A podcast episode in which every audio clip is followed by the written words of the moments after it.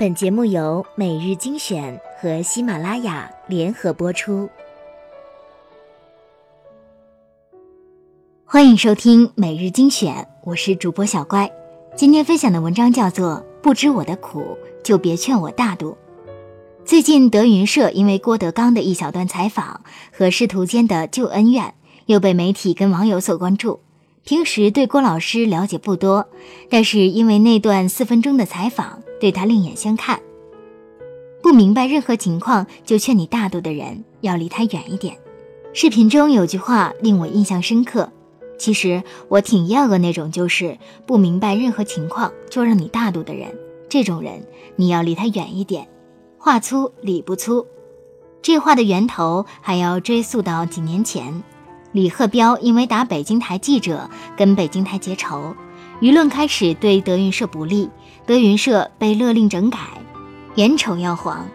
当时何云伟、曹云金等人都在北京台有节目，为了躲避风险、撇清关系，先后退出德云社，在最困难的时候还抹黑了德云社。事出之后，不少不明白缘由的人让郭德纲大度。试问自己捧红的徒弟？在最艰难的时候反咬自己一口，这事儿搁谁身上能大度？身边就有这种人，不明白事实。明明你是需要被安慰呵护的受害者，即使你发脾气都是完全合理，可却有这种人，这个时候啥都还不清楚，反而来劝你退一步之类的。敢问我一肚子委屈，活该我自己憋着。有时候甚至还道德绑架。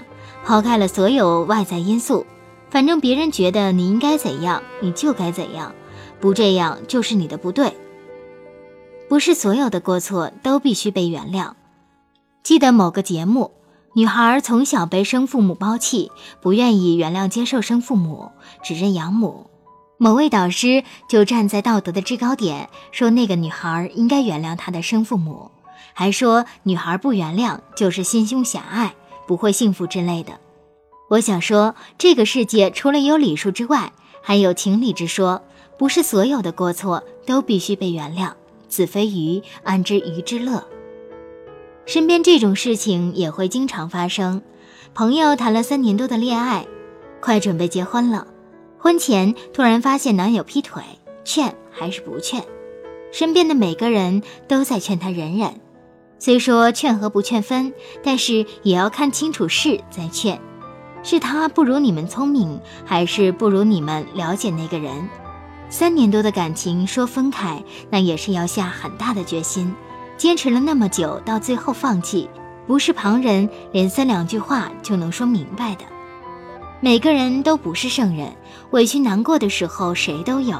这个时候不希望有人让我憋着委屈。还让我四十五度微笑，仰望天空。话说出来简单，动一动上下嘴唇的事儿。可是，在说之前，真的有设身处地的想过吗？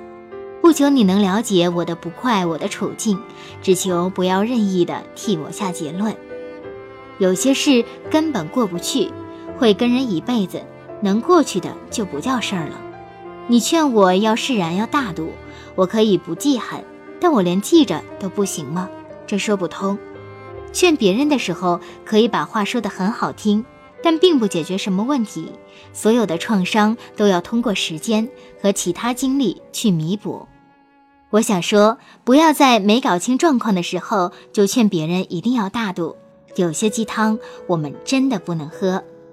本篇文章作者魏娜，感谢您的收听。